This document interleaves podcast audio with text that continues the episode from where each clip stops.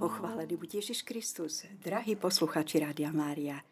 Aké je vzácné a milé, keď bývajú bratia pospolu. Je to ako olej na hlave. No páter, vy dneska nemáte momentálne olej na hlave, ale máte slúchadla a budete sa prihovárať našim poslucháčom Rádia Mária v éteri. Srdečne vás vítam, páter Ondrej Kentoš. Ďakujem pekne za pozvanie, srdečne všetkých pozdravujem. Páter Ondrej Kentoš je rektorom Baziliky Minor v Šaštíne.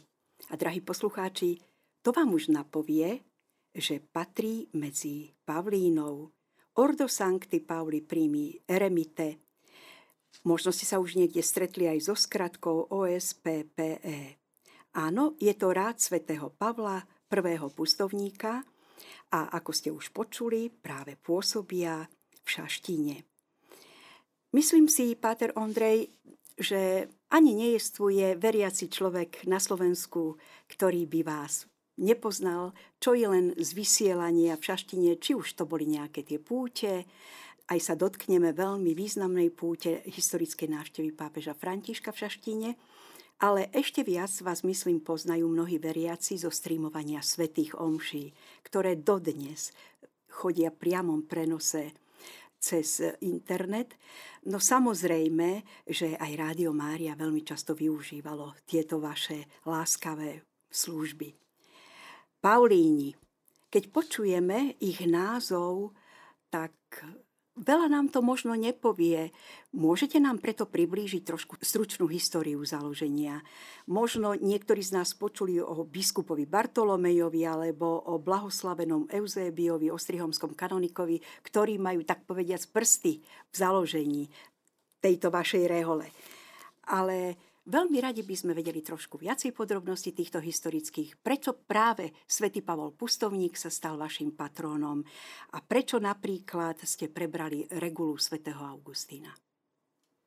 Tak svätý Pavol I pustovník žil ešte na prelome vlastne 3. a 4. storočia, čiže podstatne dávno, ale v tradícii cirkvi sa prijalo že je prvým pustovníkom, aj práve preto ten názov, ten privlastok si nesie a my ho dnes píšeme s veľkým písmenom, ako keby priezvisko či druhé meno tohto nášho sveca, nášho patriarchu.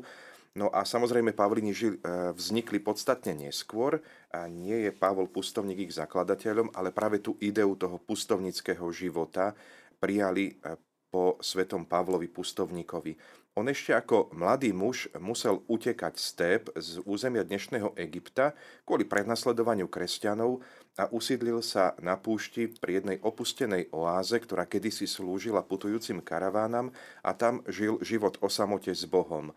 A práve e, našich spolubratov, ktorí stáli pri vzniku nášho, nášho rádu, e, oslovil práve to, že on e, nebol nešťastným človekom, nebol človekom, ktorý by sa podlomil, ktorý by sa vzdal, ale bol človekom plným nádeje.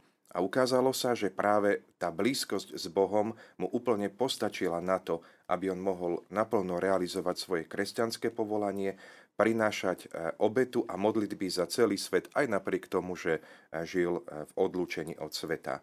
Čo sa týka vzniku nášho rádu, tak musíme prísť až na počiatok 13. storočia. Na území vtedajšieho Uhorska vzniká prvá komunita, niekde e, v okoliciach e, vrchu e, Patach pri meste Pejč, pri 5 kostolí. No a takým oficiálnym vznikom rádu je rok 1225, aj keď v niektorých historických prameňoch sa uvádza aj o 10 rokov skôr, čiže rok 1215. Vtedy istá skupinka mužov, ktorí žili o samote, sa rozhodli požiadať e, tamojšieho biskupa Bartolomeja o to, aby pre nich napísal regulu. Pretože keď chceli žiť pospolu, tak už ten spoločný život musel mať nejaké pravidla a keďže sami si netrúfali a pravdepodobne boli aj natoľko pokorní, že nechceli nikomu vnúcovať ten svoj spôsob e, života, tak poprosili práve tohto Bartolomeja, aby pre nich napísal e, regulu, ktorú prijali za svoju.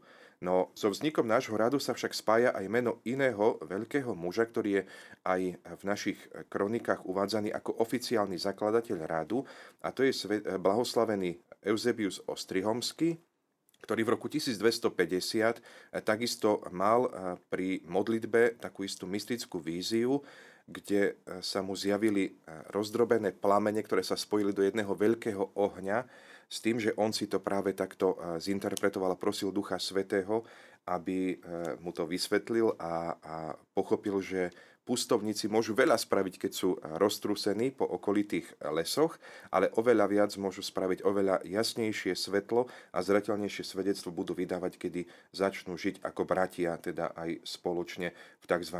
cenobiach. No a tento Eusebius mal už niekoľko rokov takú veľkú túžbu aj sám eh, sa eh, oddať tomuto pustovnickému životu, ale kvôli mnohým veciam, kvôli tomu, že bol ako kanonik zaangažovaný do rôznych služieb v rámci eh, diecezy, tak ho biskup neuvoľnil. No až ten rok 1250 sa mu to podarilo. Krátko na to zistuje, že v Pejč, teda v Peť kostol, lebo to sme v okolí Ostrihomu, teda na pohraničí dnešného Slovenska a Maďarska, takže v Pejč eh, existuje už komunita, ktorá takýmto spôsobom žije. A on poslal list so žiadosťou, aby v tamojší prior tej komunity mu poslal kópiu tej reguly eh, svätého eh, t- biskupa Bartolomeja, aby mohli podľa nej žiť. A takýmto spôsobom vzniká nejaká únia týchto dvoch kláštorov, týchto dvoch eh, prvých spoločenstiev. A za nejaký čas, približne v roku 1254, prichádza nejaká depeša alebo nejaký list a Eusebius sa dozvedel o záveroch 4. Lateránskeho koncilu, ktorý vo svojom 13. kánone vydal zákaz vydávania nových regul a teda aj vznikajúce reholné spoločenstva museli prijať už niektorú z existujúcich a prijatých regul niektorých z cirkevných otcov, či už západných alebo východných. No a on sa hneď vydal do Rímu, aby žiadal práve o regulu svätého, svätého Augustína. Prečo práve svätý Augustín alebo táto regula? Bolo to aj kvôli duchovnému putu, o ktorom bratia v rámci svojich nejakých stretnutí sa aj dozvedali a už v 5. a 6. storočí vznikali niekde na juhu Európy a oveľa viac nás v Severnej Afrike práve takéto pustovnícke cenoby, a teda také nejaké kláštory, ktoré združovali týchto pustovníkov a oni si kládli dali si taký názov, že sú to bratia pustovníci svätého Augustína a dokonca žiadali aj pápeža o to, aby mohli vo svojej liturgii sláviť sviatok svätého Pavla, prvého pustovníka a práve tento patriarcha z toho prelomu 3. a 4. storočia sa stal takým mostom. Okrem toho, regula svätého Augustina mala veľkú výhodu aj v tom, že nezavezovala týchto pustovníkov k prísne mnízkému životu – aj keď oni samozrejme túžili žiť nízkym spôsobom života, to už náš zakladateľ, blahoslavený Eusebius Ostrihomsky, eh, prosil eh, potom svojho nástupcu Benedikta o to, aby nikdy nezabudal, že sa nemôžu zatvárať za múrmi, kedy svet potrebuje ich službu.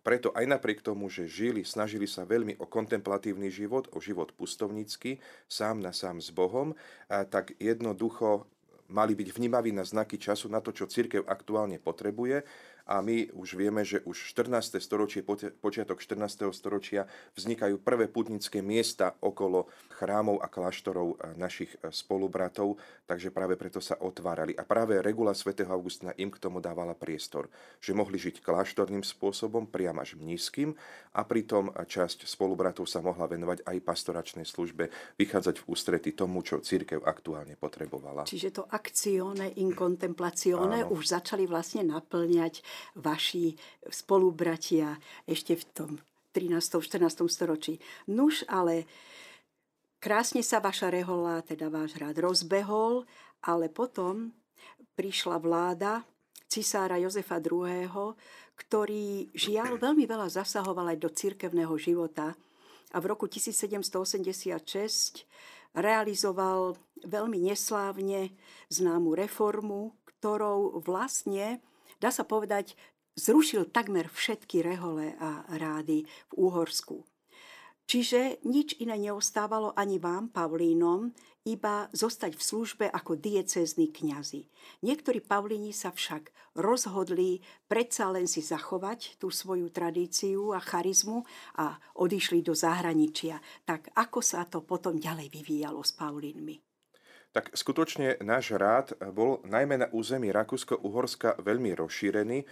Dokonca v momente, kedy nastupuje e, do platnosti práve tieto kasačné dekrety Jozefa II., tak e, na území dnešného, teda na území vtedajšieho Rakúsko-Uhorska bolo vyše 120 menších či väčších komunít, a, a teda boli sme tretí čo do počtu kláštorov aj reholníkov po jezuitoch a františkánoch, takže skutočne veľké množstvo týchto našich spolubratov žilo na tom území. Bolo to aj kvôli tomu, že sme boli v tom čase jediný rád s takou dlhou tradíciou, ktorý vznikol na území Uhorska. A najmä tá maďarská ano. šlachta katolícka veľmi podporovala Pavlínu. Takže aj preto taký mohutný rozvoj v tom, v tom období tej rakúsko-uhorskej monarchie. A platilo ale už aj v tom e, Uhorsku, že väčšinou ste boli skoncentrovaní okolo tých pútnických miest? tak boli rôzne komunity, ale veľké množstvo našich kláštorov bolo práve vznikalo okolo, práve áno. pri marianských putnických miestach. Cez vlastne... Chorvátsko, Slovinsko, eh, Maďarsko, Slovensko, Čechy a neviem, eh, až končec na tom najvýznamnejšom, ktorým bola Jasná hora v Čenstochovej a ktorým teda je stále Jasná hora v Čenstochovej. Takže veľké množstvo našich kláštorov vznikalo práve pri marianských svetiniach a takisto veľký rozmach mala naša rehoľa aj vtedy, kedy bola poverená pápežom o rekatolizačné misie na území práve eh, Rakúsko-Uhorska, kde sa samozrejme ten protestantizmus rozširoval, takže bola nám zverená aj rekatolizačná misia, takže druhú časť, veľký podiel našich domov boli práve takéto misijné, eh, misijné komunity. Pater, už ste spomenuli byť sám len s Bohom. Solus cum Deo solo.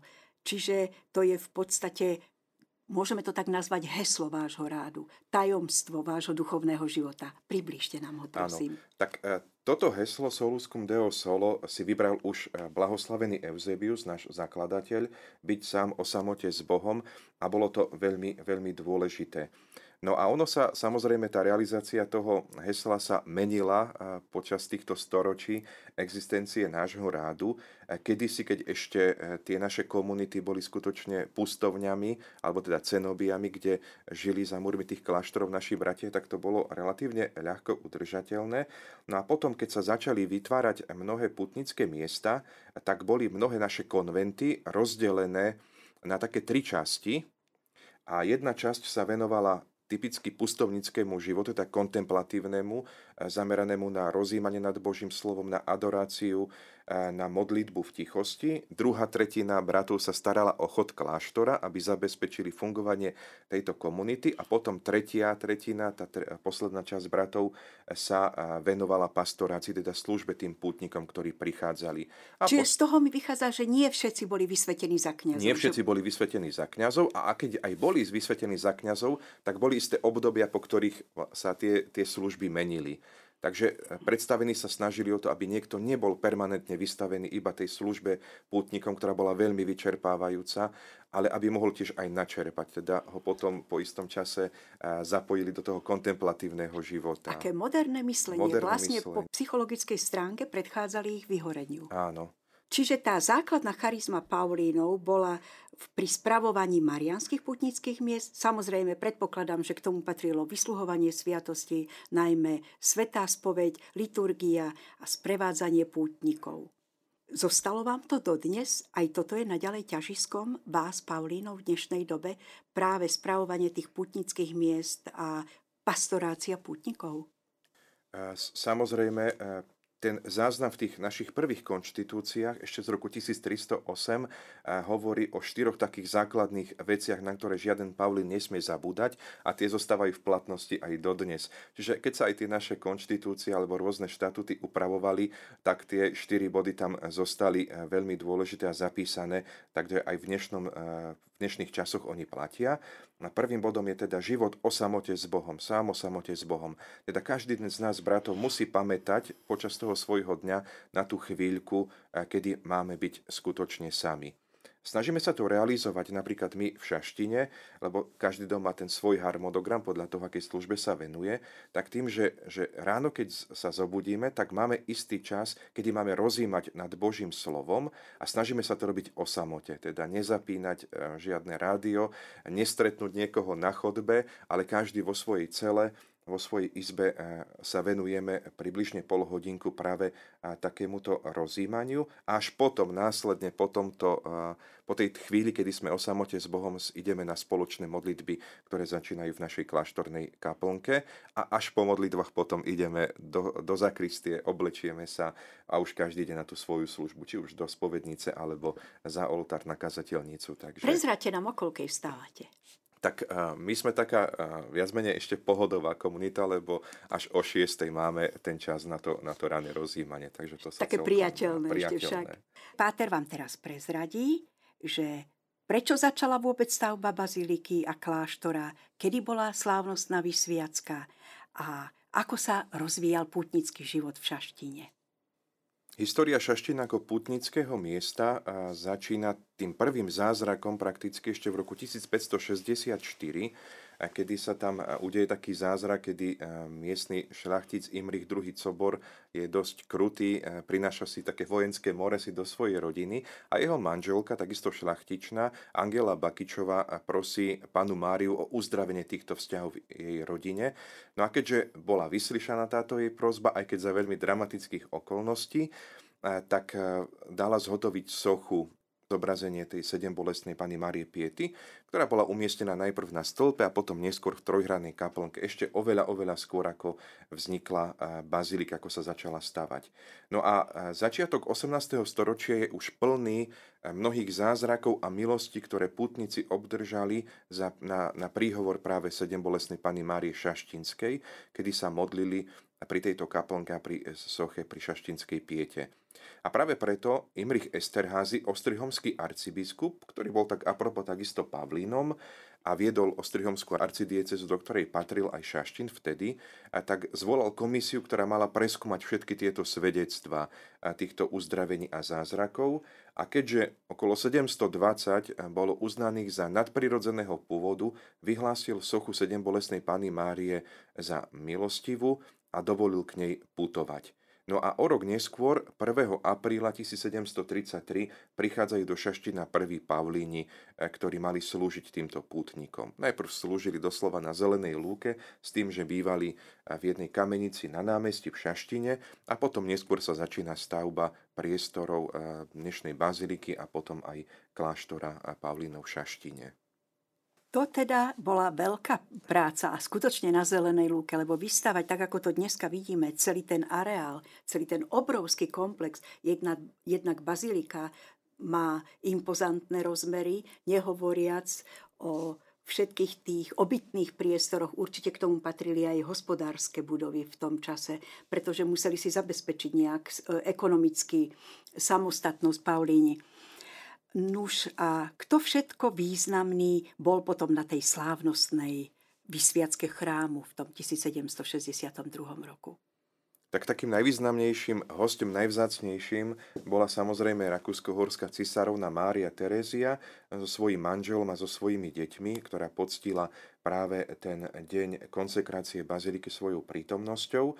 A bolo to aj vďaka tomu, že už šaštinské pánstvo odkúpil jej manžel František Štefan Lotrinsky, odkúpil celú dlžobu Coborovcov no a založil tam v Šaštine nedaleko kláštara dodnes stojí budova kartúnky, manufaktúry na výrobu súkna, ktoré potom František Štefan Lotrinsky vyvážal do celej Európy. No a teda Habsburgovci vedeli o tomto mieste. Mária Terézia tiež stavala v tom čase svoje letné sídlo v Holíči, 18 km od Šaštína, takže veľmi často prechádzala aj cez záhorie.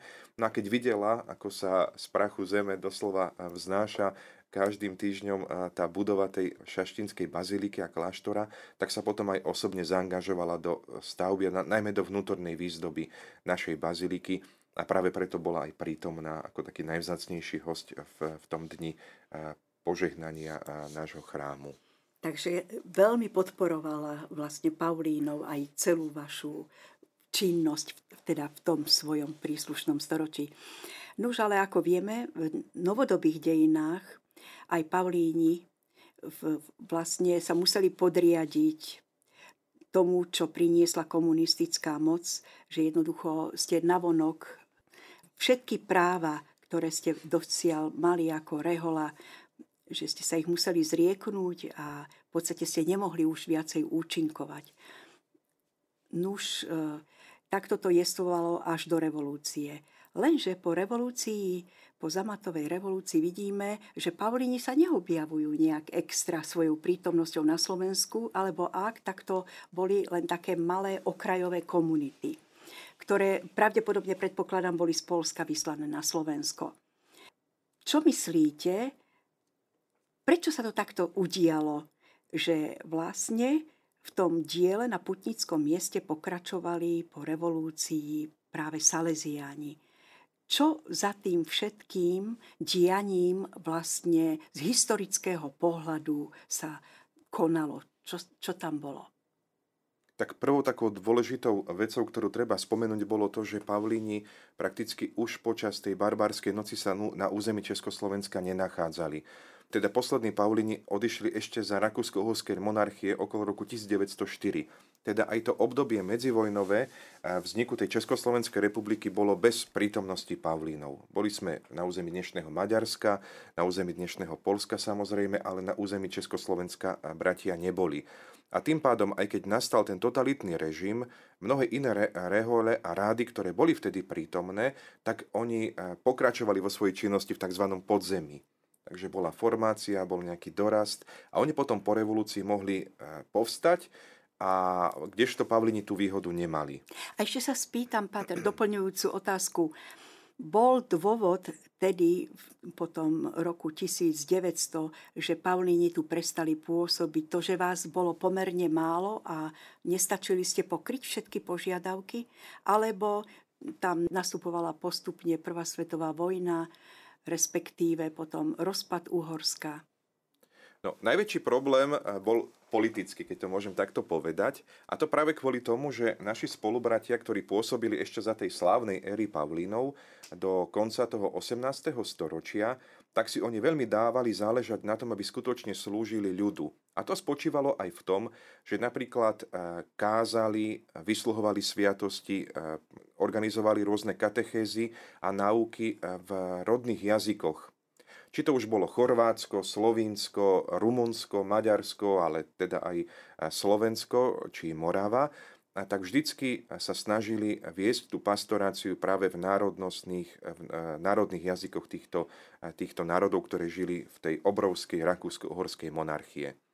A kým tá, ešte do toho konca toho 18. storočia to bolo ideálne v Rakúsku-Horsku, dokonca aj mnohé kronikárske záznamy hovoria o tom, že to bolo e, spomedzi všetkých impérií, ktoré boli v tom na e, vtedy na svete, tak skutočne veľmi priaznivé e, pro, e, podmienky na rozvoj týchto národov jednotlivých tak po roku 1848 dochádza k veľmi výraznému napätiu medzi, najmä medzi Maďarmi a ostatnými národnostnými menšinami, ktoré žili tu na tomto území. A práve preto kláštory, ktoré boli čisto maďarské alebo na vysosne maďarskom území, tak oni fungovali. Dokonca aj v medzivojnovom období a potom aj v totalitnom režime e, ako podzemná církev v Maďarsku, ale ostatné kláštory, ktoré boli ešte na konci existencie monarchie na iných územiach, tak tie boli z politických dôvodov násilne rušené. Takže takto aj v roku 1904 posledná pavlínska komunita v dnešných Levároch tam pôsobili na území alebo na mieste, kde je dnes Habanská kaponka, tak boli vyštvaní práve z tohto územia svetskou autoritou práve kvôli tomu, že sa snažili slúžiť aj v Slovenčine. Ale bolo... vrátime sa teda k tomu radosnejšiemu obdobiu. Skrátka, po revolúcii 1989 sa už aj na Slovensku otvorili možnosti pôsobeniu všetkých reholí, ktoré o to mali záujem. Ako to bolo s vami Paulínmi a ako sa to vlastne udialo, že v tom šaštine ste neboli, hoci to bolo, bola vaša dedovizeň, tak si to povedzme, a predsa nakoniec vás tam pán zaviedol. Naši bratia ktorí pôsobili v, v polskej provincii. Tam samozrejme náboženský život aj za čas totality bol oveľa živší. Tam si až tak tá komunistická vláda netrúfla na katolíkov. Tak boli tam spolubratia, ktorí sa učili slovenský jazyk, ktorí príjmali e, putníkov, slúžili im sväté omše, spovedali, organizovali tajné vysviacky kňazov. Takže Paulini boli činní už na území Polska začias totality A mali sme spolubratov, ktorí jazyk ovládali. Taký najvýznamnejší je práve otec Lander Pietras, ktorý je dodnes vo Vranove nad Topľou a on bol prvý, ktorý prišiel na území hneď po revolúcii. Bolo to vďaka tomu, že hm, nedávno zosnuli otec arcibiskup Alois Tkáč mal takú potrebu obsadiť niekoľko farnosti na území svojej diecézy, vtedajšej Košickej. No a medzi inými mali sme tam niekoľko kláštorov aj my. A práve prišiel na, do Čenstochovej s požiadavkou na našich spolubratov, či by sa nevrátili do svojho pôvodného kláštora vo Vranove nad Topľou a teda Páter Leander s Pátrom Gregorom ako prví spolubratia sa vydávajú hneď po revolúcii na Slovensko. Pater Lander z toho, čo nám aj hovorila, aj sa zachovali nejaké pramene písomné, tak hovorí, že takisto hneď zatúžil po šaštine a sa aj obrátil na otca arcibiskupa Sokola so žiadosťou, teda, že sme na Slovensku a že sme pripravení slúžiť. A, a, a, ale vtedy bola vízia taká, že otec arcibiskup Sokol chcel obnoviť to cirkevné gymnázium v Šaštine a práve preto sme nedostali tú možnosť hneď po revolúcii, ale prišli tam Salesiani. Personálne by ste to neboli vtedy mohli všetko áno, zvládnuť. Čiže ste potrebovali trošku dorásť. Uh-huh. A hlavne vízia cirkvi bola vtedy iná, alebo potreba. Bolo nevyhnutne potrebné práve to gymnázium. Ono zohralo veľmi dôležitú úlohu pri formácii vtedajšej mládeže a tak e, vďaka tomu gymnáziu sa sem dostali veľmi kvalitní učitelia, ktorí žili v exile v zahraničí, takže takto to Duch Svetý viedol. Páter, ale nakoniec tie Božie cesty a vedenie Ducha Svetého na vás, Pavlínov, dedičov Šaštína putnického miesta nezabudli a dostali si sa predsa len s určitým odstupom po revolúcii ako správcovia šaštínskej baziliky Minor. Ako sa to udialo? Ako vás to prekvapilo, oslovilo, zaskočilo, čo sa dialo vtedy, keď ste sa dozvedeli, že je tu na stole táto ponuka. Vrátiť sa. Tak v roku 2016, kedy už eh, dobehol konca posledný školský rok v gymnáziu v Šaštine, Salesiani na svojej provinciálnej kapitule prijali rozhodnutie, že odchádzajú zo Šaštína. Predsa ich hlavnou charizmou je práca s mládežou a výchova mládeže a keďže už nemali tú možnosť, tak eh, tá služba vo Svetini, v Marianskej Svetini bola pre nich, nechcem povedať, že cudzia, ale trošku sa míňala s ich hlavnou charizmou, tak prijali rozhodnutie odísť zo Šaštína. A vtedy otec arcibiskup Stanislav Zvolenský sa obrátil na nášho pátra viceprovinciála, ktorý s ponukou sa vrátiť do Šaštína na nejaké to skúšobné obdobie. No a tak sme to prehodnotili aj na našej kapitule a prijali sme to rozhodnutie, že je to výzva, je to riadenie Ducha Svetého, teda ideme do toho. Zohralo tam úlohu aj to, že v podstate v Polsku je to jedna z hlavných činností starať sa o putnické miesto v Čenstochovej a predsa len aj bazilika v Šaštíne je národnou bazilikou. Zohralo to svoju úlohu? Malo to veľkú váhu pri rozhodovaní? Myslím si, že áno, lebo tak ako rád, ktorý už mal za sebou vyše 700 rokov existencie, tak máme tu pamäť, tie naše kroniky a tie naše záznamy. A Šaštin bol Pavlínom blízky aj kvôli tomu, že to bolo jedno z posledných miest, ktoré sa nám podarilo vybudovať od základov a, no a samozrejme aj ten význam sedem bolesnej Panny Marie ako patronky Slovenska, tak to bola veľká výzva, ktorej sme sa podujali. Mňa osobne pri príprave tohto rozhovoru veľmi prekvapilo, že ste isté obdobie jestvovali na Slovensku ako kvázi provincia. Prosím, vysvetlite mi to, čo to znamenalo. Tak e, samozrejme, Paulini, ktorí boli na Slovensku, sa snažili od samého počiatku o istú autonómiu, pretože rády, tak ako aj ostatní, tak aj Paulini sú delené na provincie, na isté územia, v rámci ktorého sa nachádzajú nejaké kláštory. A aj naši spolubratia sa od istého obdobia snažili o túto samostatnosť. E, doposiaľ sme boli celý čas súčasťou polskej provincie. No a tak e, v našom tom partikulárnom práve, v tom reholnom sú isté také etapy, cez ktoré musia tie komunity prejsť, tak prvá je tzv. delegatúra, kedy podliehame priamo generálnemu predstavenému s tým, že je určený brat, ktorý organizuje ten život, No a potom druhá etapa je tá kvázi provincia. Bolo to práve kvôli tomu, že z latinčiny sa to takto preložilo, teda taká provizorná provincia, taká na skúšku. No a, a tak sme to takto používali, tento názov, isté obdobie až prakticky do roku 2020, kedy bola tá nomenklatúra prijatá. Sme viceprovincie, tak ako mnohé iné rehole či kongregácie na Slovensku.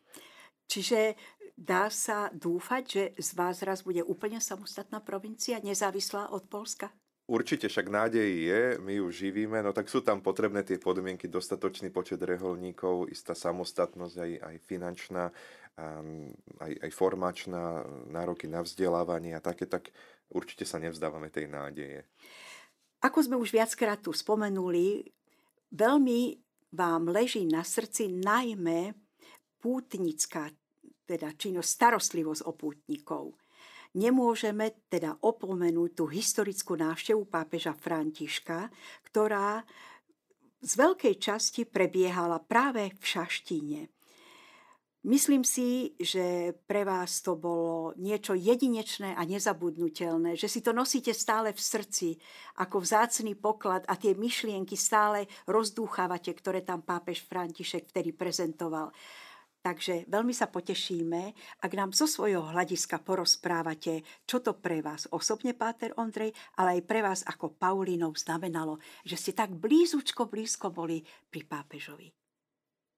Bolo to veľmi zaujímavé, pretože ja si spomínam živo na ten večer, istý februárový, kedy sme po modlitbe posvetného ruženca o 20. hodine, ako to máme vo zvyku, sa zišli ešte na chodbe kláštora No a jeden zo spolubratov akurát na mobile si vygooglil takú správu, že svätý Otec sa vracal vtedy z apoštolskej cesty a v lietadle povedal, že sa chystá navštíviť Slovensko. Tak sme si hovorili, aké by to bolo úžasné, keby sa zastavili aj v Šaštine No a s tým, že sme tomu nedávali veľkú šancu, sme si radšej povedali, že to asi nenastane, že asi takú príležitosť nebudeme mať. O niekoľko týždňov neskôr vyšla správa, že táto návšteva svätého Otca sa má realizovať práve v okolí slávnosti 7 bolestnej Panny Márie a vtedy nám už skrsla taká nádej, také svetlo nádeje. Nikto nič nehovoril, až odrazu nám otec arcibiskup zavolal, že príde sa pozrieť na to miesto a delegácia z Vatikánu Takže už sme vedeli, že už sa niečo, niečo e, Už čertá. to bolo horúce. Už to bolo horúce. No a potom samozrejme, keď už sa zverejnil e, oficiálny priebeh tej apoštolskej cesty svätého otca Františka, tak už sme vedeli a už sme vtedy boli aj istý kus práce, sme už mali za sebou. Tak už a takmer ste nespávali, to si viem predstaviť. Tak tie posledné týždne boli, boli veľmi, veľmi horúce veľa tých náročných prác. Bolo to veľmi e, ťažké pripraviť aj kvôli tým rôznym opatreniam, ktoré vtedy ešte v tom období aj v súvislosti s COVID-19 e, panovali na Slovensku, takže e, bolo veľa práce určite. A čo osobne sa vás najviac dotklo z celého toho denného programu? V podstate pápež tam prišiel v skorých dopoludnejších hodinách a rovno odtiaľ odchádzal na letisko. Čo vás osobne, Páter Ondrej, upútalo a dotklo sa vášho srdca? Pre mňa bolo eh, už veľmi zaujímavé a veľmi zaujímavá skúsenosť práve tie prípravy a to stretávanie sa tých ľudí, eh, ktorí každý z tých ľudí mal nejakú tú, nejakú tú svoju činnosť na starosti a že potom v závere to všetko veľmi pekne vyšlo. A mnohé veci sa pripravovali úplne oddelenie, že my sme nevedeli o sebe a každý za tú svoju časť nejako zodpovedala potom v tom sumári, to, to vyšlo veľmi pekne, takže toto už bolo fascinujúce pre mňa. Stretávanie veľmi zaujímavých ľudí, či, či už cez hasičov, policajtov, vojakov, až po mnohé iné služby, ako sú napríklad aj novinári, rádia, televízia, média. Takže všetko ma to naplňalo veľkým úžasom a s veľkou bázňou som, som to sledoval. A pokiaľ ide už o samotný deň tej návštevy svätého Otca, na, tak, na to si tak spomínam, že bolo úplne pokojné ráno absolútne pokojné. Zobudil som sa ešte pred zazvonením budíka a bolo úplne pokojne. Bola úžasná atmosféra, veľmi silná. Všade bolo ticho, aj napriek tomu, že desiatky tisíc ľudí sa presúvali od parkovisk, od železničnej stanice. V nádvorí nášho kláštora bolo úplne ticho. Stretol som ešte príslušníkov švačiarskej gardy, podal som si ruku, odprevadil som na raňajky pápežských ceremonárov, no a potom som vyšiel pred baziliku, ktorá bola úplne vyprataná, už tam boli tie bezpečnostné zložky, aby sa nikto na ten priestor nedostal. No a som sa tak pýtal toho veliaceho dôstojníka, že či mi vie zistiť, kde sa pápež nachádza. No a on niečo povedal do vysielačky, išiel nabok a odrazu len skríkol a hovorí, že o 4 minúty je pápež tu. On prišiel viac ako 20 minút pred plánovaným príchodom. Takže sme sa už len dozvedeli, že je v Čároch, teda vo vedľajšej dedine, tak všetci sa dali do pozoru. No a bolo to úžasné v tom, že sme rýchlo informovali našich otcov biskupov, ktorí sa e, presunuli chytro do baziliky, lebo tam mala byť spoločná modlitba so Svetým Otcom. Na už sme sledovali tú kolónu, ktorá prichádzala. A svätý otec František, mal som ho prvýkrát možnosť privítať, podať mu ruku, vidieť ho z úplnej blízkosti, tak on na mňa pôsobil ako človek, ktorý je skutočne veľmi pokorným a pokojným človekom. Predstavoval som si ho, že je trošku vyšší, je dosť nízky a veľmi málo toho hovoril. A jeho úsmev bol a jeho pohľad bol nezabudnutelný, veľmi taký prívetivý. No a potom vstúpil eh, so svojím sprievodom do baziliky, kde už ho čakali naši otcovia biskupy. No a potom sa presunul teda na, ten, eh, na, na to miesto slávenia. Ale svätý Otec určite veľmi pozorne všetko sledoval a určite bol aj veľmi dobre o všetkom informovaný. To predpokladám aj na základe tých príhovorov, ktoré aj na iných miestach povedal. Nemáme už veľa času, ešte som chcela rozprávať o rôznych stavovských púťach, púť zalúbených, motorkárov, matiek, púť za svetlom v radosti, občasné púte železničiarov, zdravotnícke.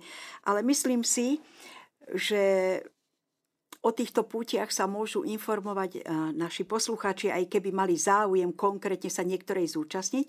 Viac, ak dovolíte, by ma zaujímalo teraz Páter Ondrej, ako ste sa vy stali Paulínom? Ako ste vy pocitili to Božie volanie?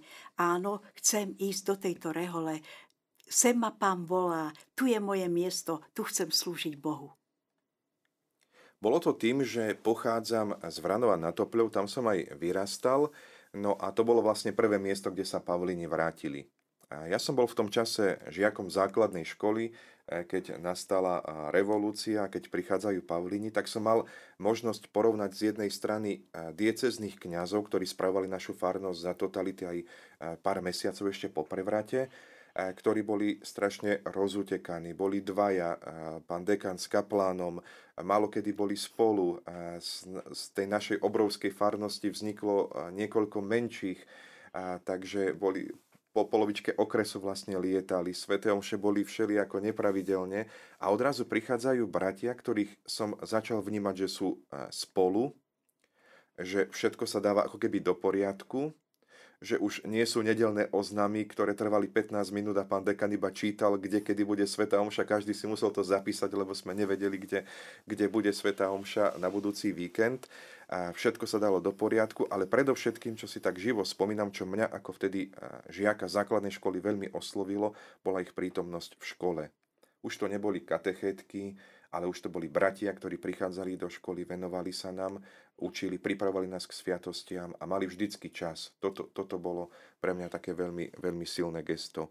No a potom samozrejme prišla puberta, stredná škola a aj keď som možno niekde v kútiku cítil to povolanie ku kňastvu a k zasvetenému životu, tak som sa mu bránil a mal som svoje iné plány, Začal som študovať na vysokej škole úplne eh, svetskej, nič nemajúcej spoločné eh, s reholou alebo s teológiou, ale prišiel ten moment približne po pol roku, po 8 mesiacoch, kedy som si povedal, že ten eh, Duch Svetý mi nedá pokoj, že Pán Boh ma nenechá a že asi nemá zmysel dlhší čas bojovať. No a keď som si povedal, že áno, že idem do toho, že si vypočujem to Božie volanie, tak ja som vtedy nemal absolútne žiadnu pochybnosť, že, že mám prísť a zaklopať na dvere Paulinského kláštora. Oni už ovládali vtedy dobre slovenský jazyk, keď hovoríte, že aj učili v škole? Áno, tak uh, tí spolubratia, ktorí, najmä ten Pater Leander, tak on sa už za tej totality venoval Slovákom, takže vedel, ťažko povedať, či dobre, ale dalo sa mu zrozumieť, bolo to veľmi, veľmi, veľmi zábavné, niekedy keď aj poprekrúcal niektoré slova, ktoré sú tak a, typicky polské, tak a ako deti nás to aj samozrejme bavilo. No a potom už v 90. rokoch vstupovali aj spolubratia, ktorí teda boli Slováci už po revolúcii, takže... A kde ste absolvovali formáciu? V tom čase, kedy som ja vstupoval do rádu, tak ešte sme neboli viceprovincia, tak e, sme celú formáciu absolvovali v Poľsku. A dokonca spolubratia, ktorí teraz vstupujú, tak už máme teraz jednu jedinú medzinárodnú formáciu, pretože aj tie povolania v jednotlivých častiach sveta spadajú, takže bratia z celého sveta prakticky prichádzajú na tú formáciu do Polska práve kvôli tomu, že tam máme veľmi dobré zázemie, sú kláštory, ktoré sú na to stvorené, máme tam aj učiteľskú kádru, ktorá potom dokáže formovať a vychovávať, vzdelávať týchto našich spolubratov, takže aj teraz by bolo zaujímavé sa opýtať našich najmladších spolubratov, ako sa im žije v komunite, kde sú ľudia alebo spolubratia od Austrálie cez Afriku až po, až po Kanadu. Takže, takže to je celý svet, celý Páter. svet prakticky, áno. A koľko máte celosvetovo približne členov? Tak náš rád má na celom svete okolo 500 členov. Samozrejme, to sa nejako mení. Tak pri poslednej kapitule, na ktorej som bol delegátom, tak nás bolo, myslím, že 507 tak to je na dnešnú dobu ešte stále pekné číslo. Kiež by vás pán naďalej požehnával. A ešte vzhľadom na to, že predsa len máme trošku čas, veľmi rada by som ešte sa venovala, aké relikvie spravujete v Bazilike 7 bolestnej Pany Márie v Šaštíne. Tak uh, tie relikvie by som rozdelil na také dve kategórie, alebo samozrejme chrámy počas tej svojej existencie zbierali tie relikvie. Niekedy to bolo dokonca aj nevyhnutnosť, aby oltáre boli práve takto uh, ozdobené práve týmito relikviami svetcov. Takže máme relikvie samozrejme, či už napríklad Jana Nepomuckého, alebo svätého Valentína, nejaké iné, ktoré sú osadené v oltároch. Čiže ten svätý Valentín je vlastne v úvodzovkách vinovatý, že u vás sa púť zalúbených začala konať. Určite. Určite. Boli mnohé takéto združené relikviáre, ktoré, ktoré sú na oltároch, alebo boli na oltároch, sú teraz momentálne v múzeu, takže to je jedna skupina tých relikví, tých svetcov. No a potom aj z tej novodobej histórie dali sme si taký, e, taký záväzok, že získame relikvie buď putníkov, ktorí putovali do Šaština v poslednom období a vieme o nich a takisto aj našich slovenských svetcov. Takže sa nám podarilo získať relikvie blahoslavenej Angy Kolesárovej, blahoslaveného Titusa Zemana, ktorý už je opäť v Šaštíne. A potom máme relikvie matky Terezy z Kalkaty, ktorá bola pútničkou, ktorá v roku 1987 navštívila, navštívila Šaština. Tak. tak to sú naozaj veľmi hodnotné relikvie, že skutočne znovu poviem v úvodzovkách, vám ich môžu mnohé putnické miesta tak trošku aj závidieť, lebo nie je to jednoduché takéto relikvie do spravovania získať. Pater, ktoré púte z tých stavovských púti alebo z tých, čo sme spomenuli, najradšej e, spravujete vy, na ktorých sa najradšej podielate, ktoré teda máte tak osobne v srdci a rád? Tak každá púť je niečím špecifická a veľmi obohacujúca. A tak osobne som dosť zaangažovaný, alebo veľmi je náročné pripraviť puť zalúbených. A práve preto, keď ona začne, tak každému odpadne kameň zo srdca. Povieme si, že už sa to nedá zastaviť a je to naozaj úžasný čas, ktorý si veľmi užívam. Veľmi zaujímavá podnetná je puť ministrantov, ktorá je väčšinou na druhú majov, sobotu. A takže tá je tiež veľmi úžasná. Všetko to ožije, veľmi podnetné sú stretnutia aj s grecko-katolíkmi Bratislavskej eparchie. Tu púť sme hostili v Šaštine práve túto sobotu poslednú. Je to kontakt jednak s tou východnou tradíciou, No a tým, že to je eparchia, ktorá má málo kňazov, tak zažívame tu takú rodinnú atmosféru, medzi nimi to bratstvo. Celý víkend bol s nami vladyka Milan Lach, takže tiež bolo úžasné stretnutie s ním, kedy nás navštívil, sadol si s nami za stôl, mal pre nás čas. No a potom veľmi zaujímavá je púť za svetlom radosti, kedy sa stretávame so spoločenstvami, ktoré sa venujú ľuďom, ktorým sa rozpadlo manželstvo, ktorí žijú v manželskej odluke alebo v nových nesakramentálnych zväzkoch. Takže to je tiež veľmi zaujímavé sa započúvať do tých príbehov a zistiť, že vlastne svet a život nie je čierno No a mne to veľmi pomohlo, lebo jasné, že pokušenie súdiť takýchto ľudí alebo ukazovať prstom je veľké.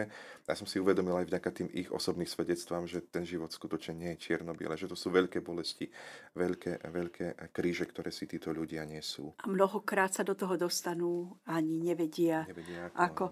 A čo sa týka ešte tej pešej púte z Osenice do Šaštína, je o ňu stále záujem? Chodia muži radi na túto púť?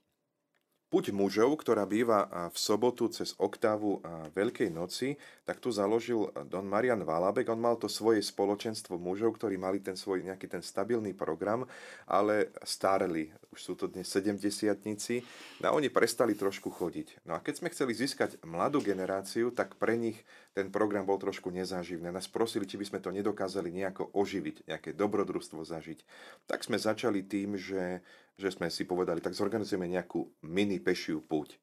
Tak sme sa povedali, že pôjdeme vlakom do Senice, tam sa stretneme na železničnej stanici a putujeme približne to je 18 kilometrov asi, a že, že priputujeme do Šaština a potom bude pokračovať ten duchovný program.